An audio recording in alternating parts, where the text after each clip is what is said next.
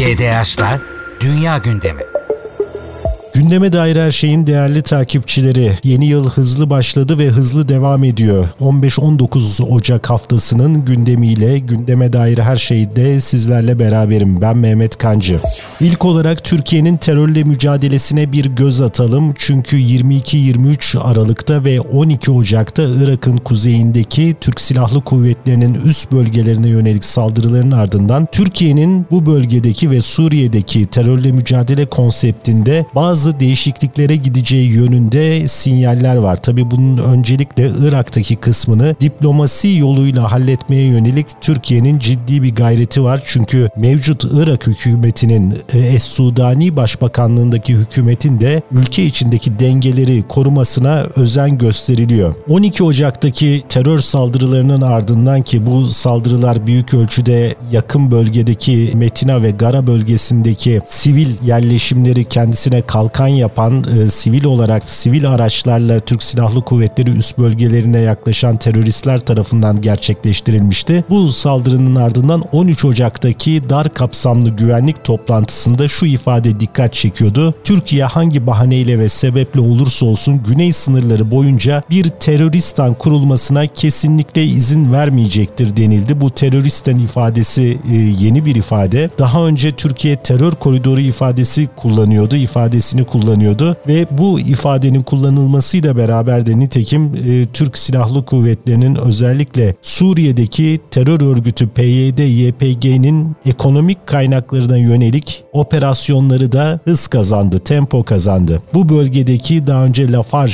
Fransız çimento fabrikasının tesisleri Amerika liderliğindeki koalisyon güçlerinin kontrolündeydi ve Ocak ayı itibariyle terör örgütüne terk ettikleri Lafarge tesisleri vuruldu ve bunun yanı sıra çok çok sayıda enerji havzası Suriye yönetimine rağmen buradaki enerji altyapısını yağmalayan Amerika Birleşik Devletleri ve terör örgütünün burada kullandığı tesisler vuruldu. Aynı Nisa'da sözde bir iç güvenlik merkezi Aynel Arap doğusunda Lafarge tesisi, Derbesiye'de teröristlerin bulunduğu binalar yine Aynel Arap'ta çok sayıdaki hedef imha edildi operasyonlar sırasında. 16 Ocak Salı günü de Türkiye Büyük Millet Meclisi toplandı. Yine gündem terördü ve Milli Savunma Bakanı Yaşar Güler'le Dışişleri Bakanı Hakan Fidan yine Türkiye'nin terörle mücadele konusundaki sert mesajlarını tekrarladılar ve bu operasyonların devam edeceği ifade edildi. 16 Ocak Salı günü yine kabine toplantısının ardından Cumhurbaşkanı Erdoğan'ın yeni harekatlar olabileceği yönündeki açıklamaları dikkat çekiciydi. Suriye'de Tel Rifat'tan Aynel Araba, Haseke'den Münbiç'e kadar sinsi niyetlerle kurulmuş terör yuvalarını darmadağın etmeden durmayacağız diyordu Cumhurbaşkanı Erdoğan. Bu işin gri alanı görmezden gelinecek veya sahıra yatılacak tarafı yoktur da dedi aynı zamanda e, kabine toplantısının ardından yaptığı açıklamada Cumhurbaşkanı Erdoğan ve sınır ötesi operasyonları daraltmak gündemimizde yok, genişletmek var. Yarım kalan işleri tamamlayacağız dedi. Şimdi yarım kalan işlerden anlaşılması gereken ne? Öncelikle işte bu Metina'dan Gara bölgesine Kuzey Irak'ta bir sıçrama yapması bekleniyor. Türk Silahlı Kuvvetleri'nin önümüzdeki ilkbaharda Pençekilit operasyon bölgesinde yani bu 302 kilometrelik sınır boyu 2018-2019 yılından bu yana Pençekilit operasyonlarıyla büyük ölçüde güvence altına alındı ancak terör örgütü PKK'nın 1980'lerden bu yana büyük gelir elde ettiği bir yol hattı var. İran-Irak sınırındaki Hacı Ümran sınır kapısından Irak-Suriye sınırındaki Rabia sınır kapısına yani doğu-batı, batı-doğu ekseninde işleyen her türlü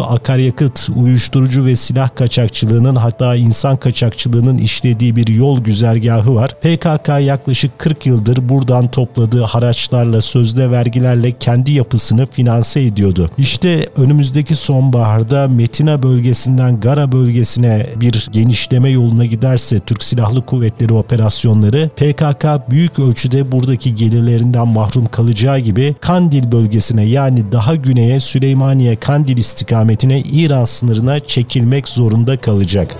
Evet geçelim şimdi gündemin ikinci maddesine. Gazze'de neler oluyor? Gazze'de 100 günlüğü aştı İsrail'in saldırıları ancak bu terör, bu katliam sona ermedi. Hayatını kaybedenlerin sayısı 25 bine dayandı. Binlerce de kayıp var enkazlar altında. Birleşmiş Milletler ve Gazze'deki Filistinli yetkililerin verdiği bilgilere göre 800 bin kişi yani 2 milyondan fazla nüfusun 800 bini açlıkla, susuzlukla sınanıyor şu anda ve e, gereken gıdanın çok çok az bir kısmı giriyor. Filistinli yetkililere göre Gazze'nin kuzeyi için 700, güneyi için 600 kamyon gıda gerekiyor. Yani toplam 1300 kamyon. Ancak bunun onda biri bölgeye ulaşabiliyor. Bu arada Amerika Birleşik Devletleri'nin e, Suudi Arabistan'ı da İsrail ile barıştıracak. Bu çerçevede Gazze'yi, Gazze sorununu kendilerine göre çözmeyi planladıkları bir yol haritaları var. Bu yol haritası İsrail'den kabul görecek gibi e, bir manzara teşkil etmiyor. Çünkü İsrail Başbakanı Netanyahu'nun Amerika Birleşik Devletleri Başkanı Biden'la yaptığı son görüşmede Gazze'de kesinlikle bir Filistin yönetimi yani kamuoyunun bildiğinin aksine bir Filistin yönetimi istemedikleri yönünde bilgiler var. Bu arada Financial Times'a yansıyan bir haber de vardı. Ee, Arap ülkeleri Gazze'deki savaşı bitirmeye ve Filistin devletinin yani iki devletli çözümün hayata geçirilmesi için geri döndürülemez adımların atılmasını içeren bir barış planı hazırlamış ve Amerika Birleşik Devletleri'nden Avrupa'dan temsilcilerle de bu plan ele alınmış. Filistinlerin Birleşmiş Milletler'de tam üye olmaları da e, desteklenecek bu plan çerçevesinde. Tabii ki İsrail'in e, bu planı kabul etmesi şu anki şartlara baktığımız zaman Netanyahu hükümeti iktidarda olduğu müddetçe pek de mümkün görünmüyor.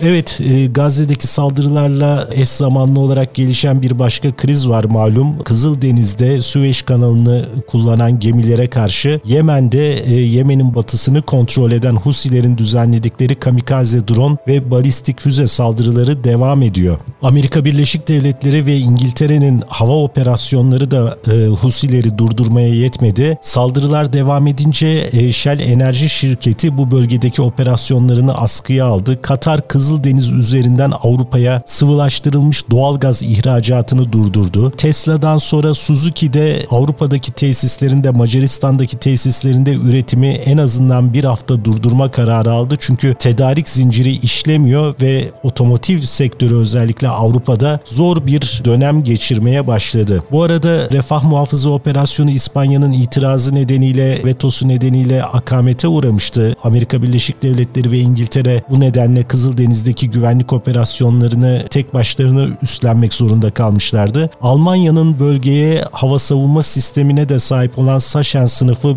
e, Hessen frikateynini göndereceği yönünde haberler var. Bu arada İspanya'ya yeni bir teklif götürdüğü bildiriliyor. Amerika Birleşik Devletleri'nin Kızıldeniz'deki misyona katılımları için dahası İspanya'nın Avrupa Birliği donanmasının Somali açıklarındaki Avrupa Birliği donanmasının bu operasyona katılmasına da destek vermesini istiyor Amerika Birleşik Birleşik Devletleri İspanya Başbakanı Pedro Sanchez Amerika Birleşik Devletleri'nin kendilerine ulaştırdıkları yeni öneriyi incelediklerini e, ifade etti ve bu arada tabii ki Amerika Birleşik Devletleri'nin 5 hava operasyonu Husileri durdurmaya yetti mi işe yarıyor mu sorusu Amerika Birleşik Devletleri Başkanı Biden'a da soruldu. Biden açıkça operasyonlar işe yarıyor mu sorusuna hayır cevabını verdi. Peki operasyonlar devam edecek mi diye soruldu. Buna da evet yanıtını verdi. 2011 2015 yılından bu yana Birleşik Arap Emirlikleri ve Suudi Arabistan, Amerika Birleşik Devletleri ve Avrupa ülkelerinin tedarik ettiği savaş uçakları ve mühimmatlarla Husilerin hakim olduğu bölgeyi vuruyorlar ama bir sonuç alamamışlardı. Yemen'de neredeyse 100 yılı aşan bir süredir e, savaşan bir halk var. Soğuk Savaş döneminde de bu ülke ikiye ayrılmış vaziyetteydi. Sovyetler ve İngiltere tarafından desteklenen bölgeler e, söz konusuydu. Yani 100 yıldır savaşan bir halkla nasıl baş edeceklerini yakın zamanda göreceğiz. Üstelik bu toplum Husi toplumu artık İran'ın desteği sayesinde balistik füzelerle, kamikaze e,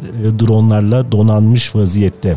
Bu arada İran'dan bir takım sürpriz saldırılar gelmeye başladı. E, bu saldırılar Irak'ın kuzeyindeki Erbil kentini, Suriye'nin İdlib bölgesini, Halep çevresini ve ardından da Pakistan'ı hedef aldı. Bir bakıma İran yönetimi sahip olduğu balistik füze kapasitesiyle şok şov yaptı desek yeridir. Çünkü en uzun menzilli Pakistan'a özellikle düzenledikleri saldırı en uzun menzilli füze saldırısıydı bugüne kadar yaptıkları. Hatta Pakistan sınırına yakın bir noktadan değil bilakis ülkenin batısından ateşlediler Pakistan'ı vuracak füzeleri. Peki gerekçeleri neydi? 3 Ocak'ta Kasım Süleymani'nin ölüm yıl dönümünde 84 kişinin ölümüyle sonuçlanan saldırıyı DAEŞ örgütü üstlenmişti hatırlayacaksınız. Ancak İran bu saldırıdan İsrail Gizli Servisi Mossad ve Amerika Birleşik Devletleri Merkezi Haber Alma Teşkilatı CIA'yı sorumlu tuttuğu gerekçesiyle Erbil'e ve e, Suriye topraklarına füze saldırıları düzenledi. Pakistan tarafında ise Belucistan'ın e, bağımsızlığı için savaştığını iddia eden bir takım gruplar var ki bu gruplar özellikle 2021 yılında Amerika Birleşik Devletleri'nin Afganistan'dan ayrılmasından sonra geride bıraktığı, onların geride bıraktığı silahlarla anlaşıldığı kadarıyla İran ve Pakistan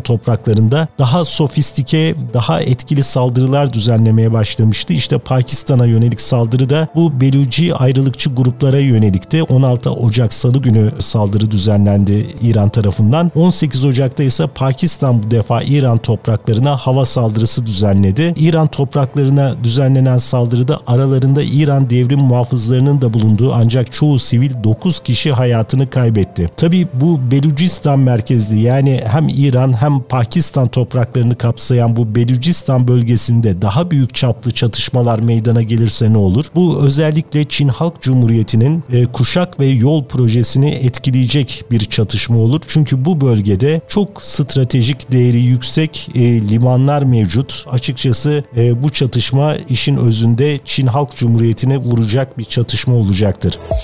Ticaret yolları demişken Zengezur koridoru ile ilgili malum Azerbaycan'ın Karabağ'daki terör unsurlarını temizlediği son operasyonun ardından Zengezur koridorunun yani orta koridoru besleyecek olan bu ticaret yolunun açılması yönünde Türkiye ve Azerbaycan'ın çalışmaları büyük bir hızla sürüyor. Rusya Dışişleri Bakanı Lavrov'un geçtiğimiz hafta Zengezur'la ilgili dikkat çekici açıklamaları vardı. Şöyle diyor Lavrov, Zengezur'dan bir yol açılması gibi Ermenistan içinde bu kadar pratik ve yararlı bir şeyin hala sadece kağıt üstünde kalması çok üzücü. Kusura bakmayın ama burada sorunun Erivan'ın tutumu olduğunu düşünüyorum diyor Rusya Dışişleri Bakanı. Azerbaycan Rusya'da Ermenistan ile barış anlaşması imzalamaya hazır. Erivan'ın hazır olup olmadığı belli değil. Batı Bakü ile Erivan arasındaki süreçte ilerleme yaşandığını anlayınca sürece zarar verecek müdahalelerde bulunmaya başladı da diyor ee, yine Rusya Dışişleri Bakanı yani Ermenistan'ın hem barış anlaşması konusunda ayak sürmesinin hem de Zengezur koridoruna katılım konusunda somut adımlar atmakta yavaş davranmasının sebebi olarak Moskova'da Erivan'ı işaret etmekte.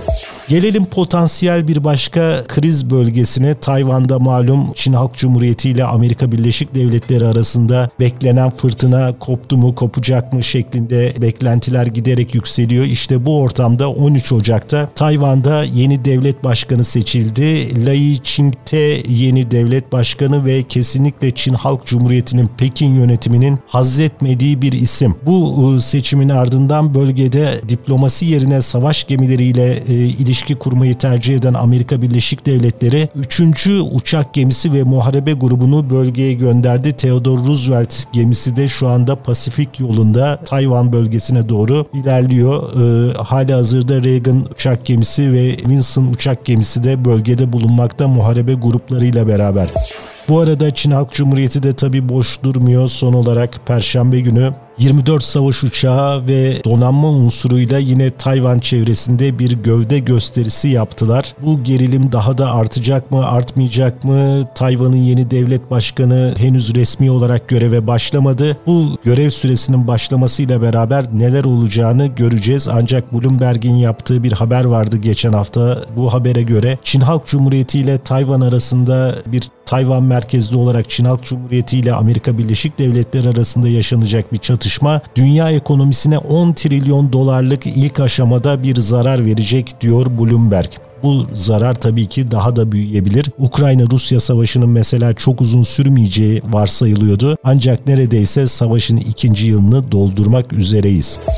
Kuzey Kore'de bu arada boş durmuyor. 14 Ocak'ta onlar da bir füze denemesi yaptılar. Bu füzenin türünün tam olarak ne olduğu anlaşılamadı ama Kuzey Kore'nin iddiası hipersonik bir füze denediği yönünde. Bu arada 15-17 Ocak tarihlerinde Kuzey Kore Dışişleri Bakanı Son Hui de e, Moskova'ya bir ziyarette bulundu. Bu ziyaretle ilgili olarak basına çok fazla bir bilgi yansımadı. Ancak Rusya ile Kuzey Kore arasındaki ilişkilerin geliştiğine şahit oluyoruz. Kuzey Kore yaklaşık 1 milyondan fazla topçu mühimmatını Rusya'ya sağladı ki bu Ukrayna Savaşı'nı sürdürmesi için Rusya'nın çok ihtiyaç duyduğu bir destekti. Ayrıca yine Kuzey Kore'nin e, Rusya'ya balistik füzede sağladığı yönünde Amerika Birleşik Devletleri'nin iddiaları vardı. Bu arada Güney Kore'de topçu katili e, olarak adlandırılan bir füzenin KTSSM-1 füzesinin denemesini başarıyla gerçekleştirdi. 120 kilometreyi aşan menzile sahip balistik güdümlü bir füze bu. Füzenin bir numaralı hedefi yer altında gizlenen Kuzey Kore topçu gücünü imha etmek olarak ifade edildi. Bu arada bir notu daha ekleyeyim. Bu Hui'nin e, Moskova ziyaretiyle Kuzey Kore Dışişleri Bakanı Moskova ziyaretiyle ilgili bilgi basına yansımamıştı dedim ama açık kaynaklardan edinilen bilgiye göre ziyaret e, özellikle Rusya Devlet Başkanı Putin'in yakın gelecekte Kuzey Kore'ye bir ziyaret yapmasına bunun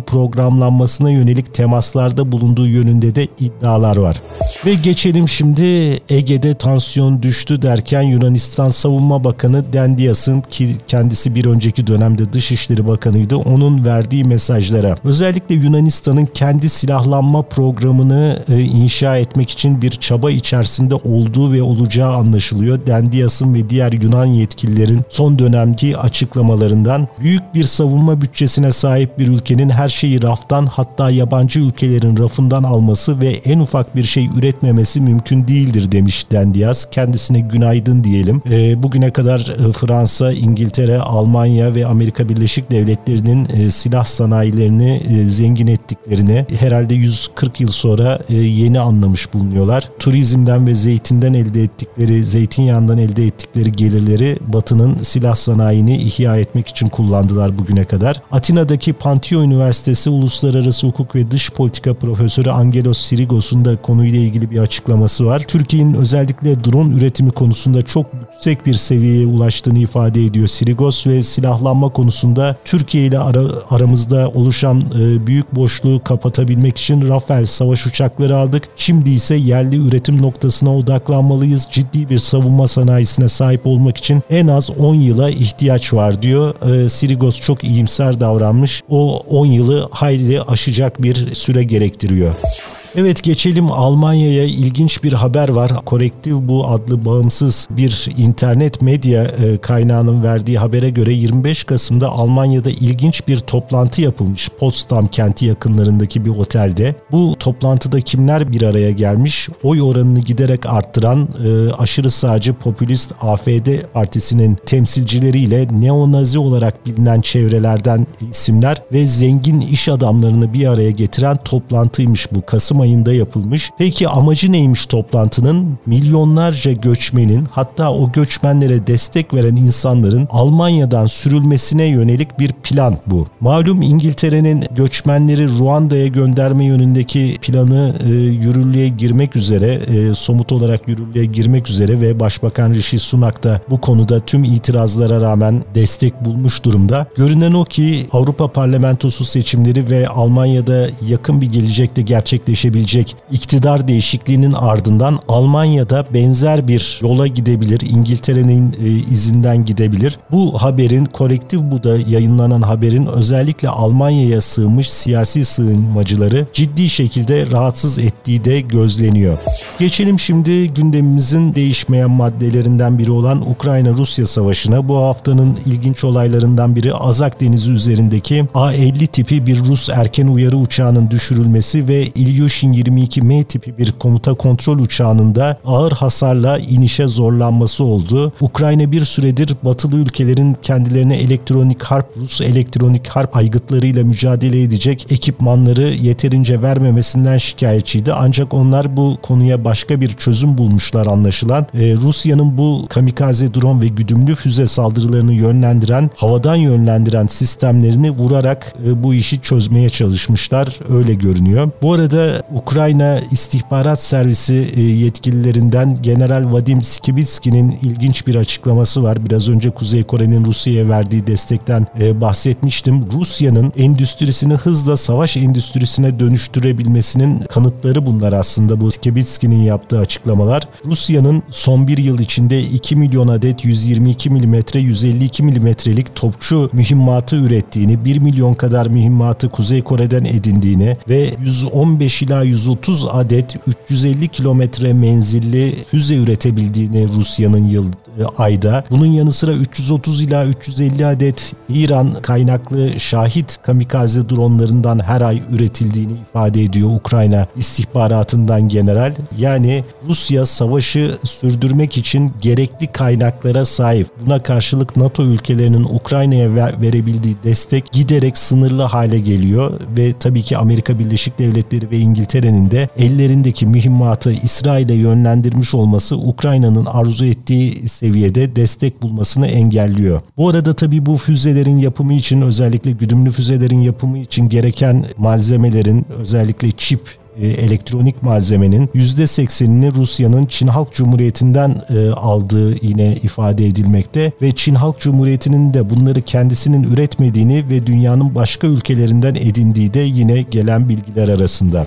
Ukrayna bağlamında Alman Bild gazetesinin dikkat çekici bir haberi var. Gelecek sonbaharda yani 2024'ün sonbaharında Rusya'nın Baltık ülkelerine yönelik olarak bir hibrit savaşa girişebileceği yönünde sinyaller alındığı ifade ifade ediliyor ve bu nedenle NATO'nun en kısa sürede e, Baltık ülkelerini ve diğer bölgedeki güçlerini takviye etmesi gerektiği yönünde bilgiler var. Bildin haberine göre bu ufukta görünen hibrit savaşın e, bazı sinyalleri de Baltık ülkelerinden gelmekte. Kendi sınırları içerisinde yaşayan Letonya özellikle Rus kökenlilerin ana dillerini, ülkenin ana dilini öğrenmelerini e, mecbur kılacak bir takım kararlar alıyorlar. Malum Ukrayna'daki çatışmalar çatışmaların başlamasında ortaya konan en önemli sebeplerden bir tanesi Rus azınlığın kendi dilini konuşmasına izin verilmemesi, bu konuda anayasal düzenlemelerin yapılmasına Kiev'de karşı çıkılması Rusya'nın başlattığı savaşta gerekçe olarak ortaya konmuştu. Bu arada NATO'nun Soğuk Savaş'ın bitiminden bu yana Avrupa'daki en büyük tatbikatına hazırlandığı yönünde de e, bilgiler var. Steadfast Defender 2024 tatbikatının Ocak ayı sonunda başlayıp Mayıs ayına kadar devam edeceği bildiriliyor. Bu tatbikata katılacak asker sayısı ise 90 bin civarında. Evet geçelim şimdi Amerika Birleşik Devletleri'ndeki başkanlık seçimi takvimine. E, Cumhuriyetçi Parti adayını belirlemek için e, süreci başlattı. Iowa'daki e, 15 Ocak'ta Iowa eyaletinde Cumhuriyetçilerin ilk ön seçim kongresini e, Donald Trump kazandı. Buradaki 40 delegeden 20'si Trump taraftarlarından belirlendi. DeSantis 8, Nikki Haley ise 7 delege kazanabildi. Şimdi sırada 23 Ocak'taki New Hampshire kongresi var. Trump'ın bu kongrede de keza delegelerin çoğunu kazanmasını bekleniyor. Iowa'daki ön seçimleri kazandıktan sonra e, Trump'ın bazı açıklamaları var. Şöyle diyor, eğer ben hala başkan olsaydım Rusya saldırmazdı, İsrail saldırıya uğramazdı. Biden tarihimizdeki en kötü başkan ve görünen o ki e, eğer yeniden seçilirse NATO'ya olan bağlılığını Trump devam ettirmek istemiyor. Ancak çok kısa bir süre önce hatırlayacaksınız Amerika Birleşik Devletleri'nde yasalarda yapılan bir değişiklikle başkanın sadece kendisinin kararıyla ülkenin NATO'dan çıkmasının önüne geçilecek bir düzenleme yapılmıştı. Evet Maldivlere geçelim şimdi. Güney Asya bölgesinde Hint Pasifik bölgesindeki ilginç gelişmelerden biri hatırlayacaksınız. Maldivler Devlet Başkanı Muhammed Muizzu 17 Kasım'da ilk ziyaretini seçildikten sonraki ilk ziyaretini Türkiye'ye yapmıştı. Teamüller gereği beklenen e, genellikle bu ziyaretin Hindistan'a yapılmasıydı. Ancak Muizzu Türkiye'yi seçmişti ve bu ziyaretin ardından da Muizzu ülkesindeki 88 Hindistan askerinin 15 Mart Mart'a kadar Maldivleri terk etmesini istedi. Bu arada Maldivlerin Türkiye'den silahlı insansız hava aracı almak için anlaşma imzaladığı yönünde bilgiler var. Hatta Maldivlere bir yıl boyunca yetecek kadar pirinç, un, şeker ve diğer gıda maddelerinin alınması, Türkiye'den alınması yönünde de Muizzu'nun ziyareti sırasında anlaşmaya varıldığı ifade ediliyor. Maldivlerin ihtiyacı olan gıda maddelerinin ilk partisi Şubat ayında e, bu ülkeye Türkiye'den ulaşacak. Ekvator'da hatırlayacaksınız 2024 yılının başlamasıyla beraber e, suç örgütleriyle devlet arasında e, uyuşturucu kartelleriyle devlet arasında bir silahlı iç çatışma hatta iç savaş hali söz konusu olmuş. Hapishanelerde isyan başlamış ve uyuşturucu kartellerinin önde gelen iki ismi cezaevlerinden kaçmıştı. Ekvador ordusu bunun ardından e, geniş çaplı bir operasyon başlattı. Gözaltına alınan çete üyelerinin sayısı 1753'e yükseldi bir haftada. 18.108 operasyonda e, iki polis hayatını kaybetti ancak tüm cezaevlerinde de 7 cezaevinde isyan yaşanan kontrolün sağlandığı bildiriliyor. Bakalım Ekvador'da özellikle lityum ve diğer mineraller açısından zengin Ekvador'da gelişmeler ne yönde seyredecek bundan sonra.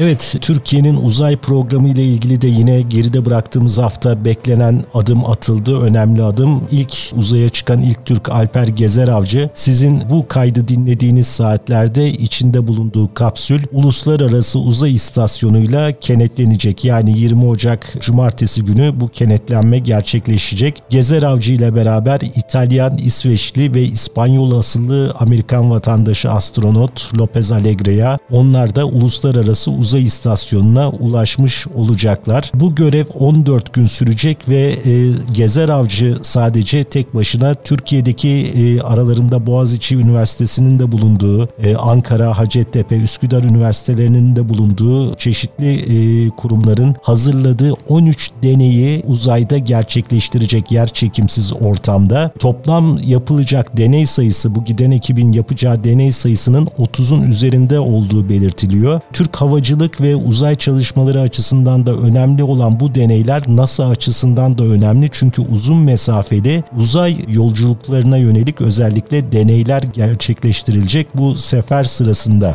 Evet şimdi geçiyoruz İzlanda'daki volkan e, vakasına. İzlanda'da hatırlayacağınız gibi neredeyse 11 Kasım'dan bu yana tektonik hareketler yoğun şekilde e, izlenmekte. Depremler birbirini takip ediyor. Bunun yanı sıra adanın çeşitli noktalarında volkanik patlamalar ve lav akıntıları görülüyordu. İşte Reykjanes Yarımadası özellikle bu depremlerin merkeziydi. Buradaki Grindavik kasabası daha önce tahliye edilen Grindavik kasabası yakınlarında bu sefer bir volkan patlaması ve lav akıntısı gerçekleşti. Bu lavlar kasabadaki bazı evleri yerle bir ettiği, yaktığı gibi başkent Reykjavik istikametinde de ilerlemeye başlayınca bölgede alarm verildi ve Grindavik kasabası ve çevresindeki evler yeniden e, tahliye edilmek zorunda kalındı.